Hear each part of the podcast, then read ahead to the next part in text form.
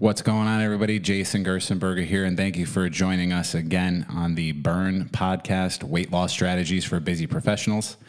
This is episode two. It is the first of a three part mini series, so to speak, of how I gained weight back at certain times in my life, what I did wrong, what I learned along the way, and how I, how I fixed it. And the reason why I want to share these with you, most importantly, is to impress upon you that I am not some sort of superhuman uh, without any setbacks along the way. It was a tremendous uh, change that my body and my mind had to go through, and it was a a, a, real story of emotional growth that I had to achieve to actually succeed long term. Unfortunately, 85 to 90% of people who lose weight gain it back. And I think that's also partially to blame on the weight loss industry because they vilify anybody who retreats for even a second and has even the smallest setback. They call you a yo yo dieter. Everybody has setbacks and everybody gains weight at certain times in their life. Everybody, uh, whether you're Michael Jordan, uh, whether you're a supermodel, whether you're me, whether you're anybody, uh, it doesn't matter who you are. We all have had struggles with weight loss and weight gain, and we will in the future.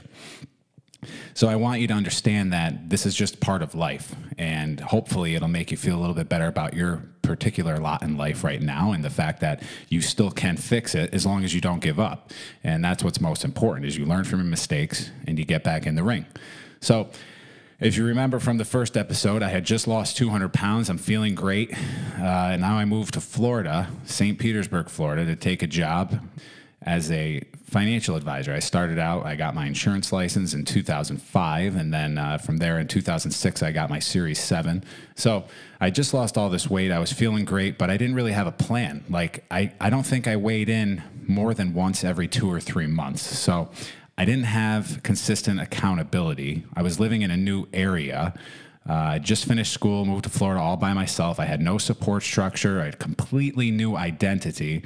And uh, I don't think I even first started going to the gym until about 30 days after I got there. So I had fallen out of sorts with my routine uh, tremendously. And that happens from time to time in life, especially when you go through life changes like uh, uh, a divorce or a new child is born or kids move out of your house or you move to a different area, you take a new job. Like this stuff happens but you've got to be mindful of it and you've got to figure out a way to succeed in the face of that adversity because we're all going to have that adversity at different times in our life.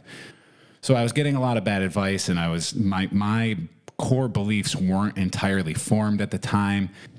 I had slowly started to slip, you know, 200 turned to 220, 220 went back to 240 and then I was just kind of in this free fall it felt like where I was just I was out of sorts. I, I didn't have a routine. Um, my job was in sales, like I said. So I made my own hours. I made money entirely on commission and I had zero structure. So not only was I in a new environment, I was living on my own for the first time in my life.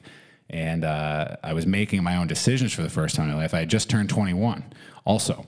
So on the weekends, I was going out to bars because it was new, it was exciting. So there's a lot of beer, that's a lot of calories. Junk food usually accompanies beer more calories. The next day, you're not feeling so hot, so you don't go work out. What do you do? More calories. So my weekends were really um, starting to hurt me and set me back a lot more than the good I was doing during the week. So during the week, I was still trying to eat right. I was being mindful. Uh, you know, I'd go on appointments and I'd, I'd, set sales calls and I would I would eat health food. But then on the weekend, my life was a total train wreck. I was eating whatever I want. I would drink at night with my friends that I made down there and uh, you know, over the course of four years, I had slowly drifted all the way back up to like 350 some odd pounds. So things went bad quickly. You know, I'd spent all this time working to get myself the life I want with the body I wanted.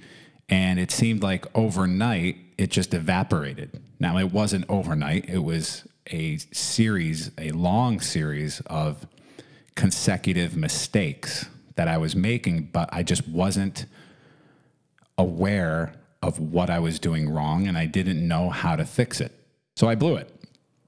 You know, I, I finally, again, I became so upset with the fact that I was almost back to the exact same size I was when I started this process five years ago. I was devastated. I remember back in 2004 when I started out and And I was like, you know, I got to do this. And now it's 2009 and I did it and then I fucking blew it. So, on top of having to face the fact that I have only myself to blame for my failures, on top of the fact that I am no longer in shape, I am back to morbidly obese. I had to figure out how to get out of this.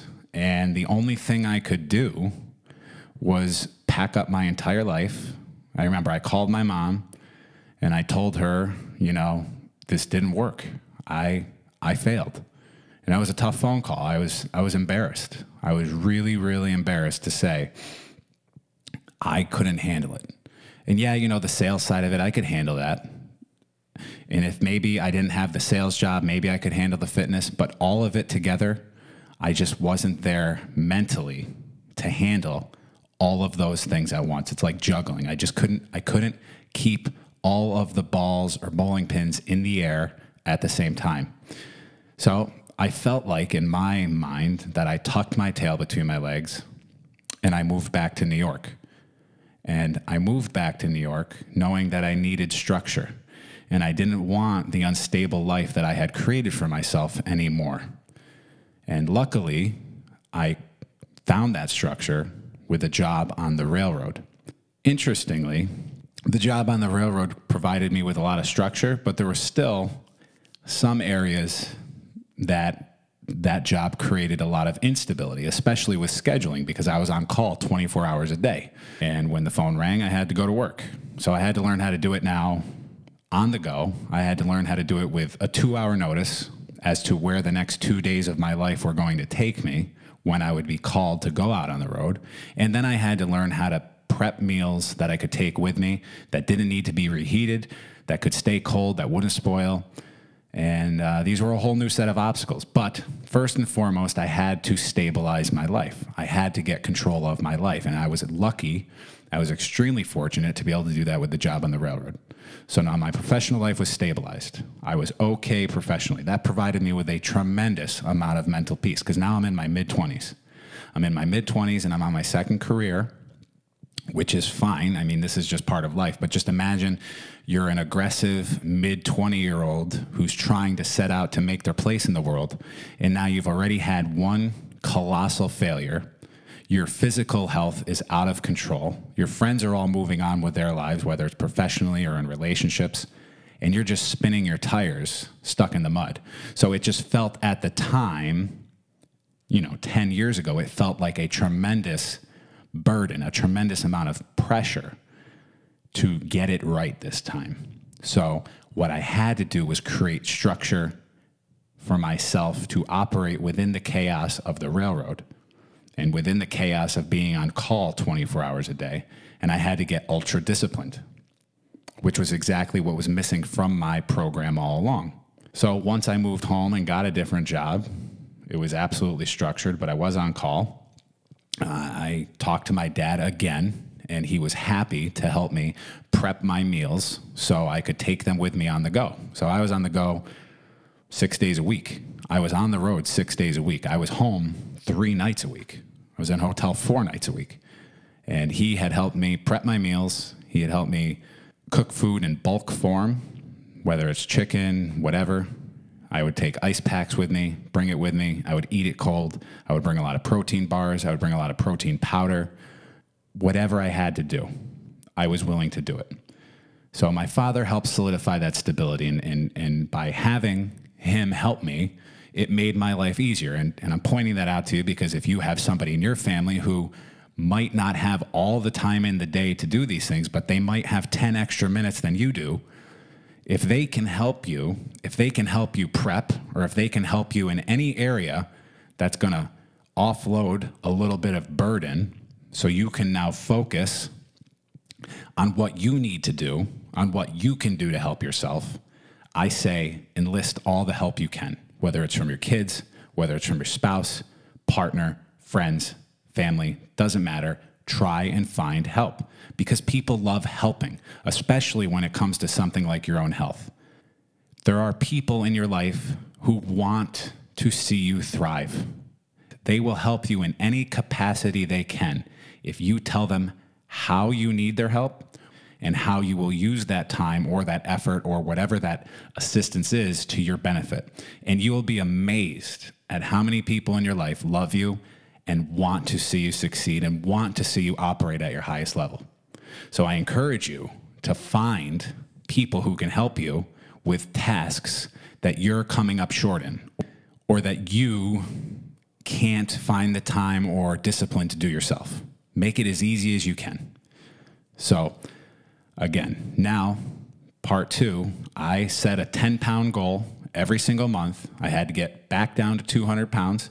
I knew I had a hell of a fight ahead of me, but I had a lot of good going my way. I had a lot of goodwill at my back.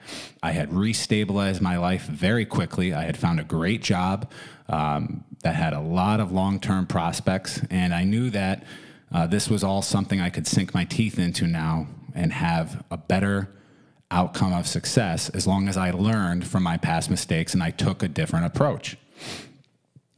So, I brought food with me on my trips, like I said. I started focusing at the gym on doing 30 minutes of cardio and 30 minutes of weight training, one hour in the gym every day.